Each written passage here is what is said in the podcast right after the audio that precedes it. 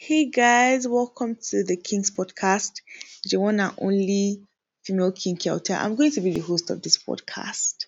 This is my first episode and my first recording, and I'm so so nervous.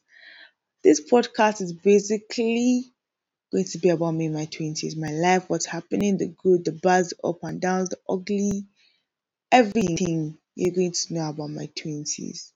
In case you have ideas on or opinions or things you want to hear, things you want to find out, I'm open to them. Please don't forget to share them to me. Well, congratulations on reaching the last day of 2021. I am so happy if you're able to reach this far. Omo, this year has been stressful, it has been hard.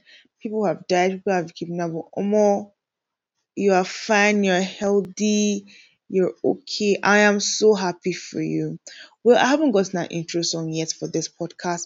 I'm still waiting for inspiration. And before that inspiration drops, so I'm going to start the podcast. So don't forget to share these little snippets to your friends, to everybody. Don't forget to subscribe too.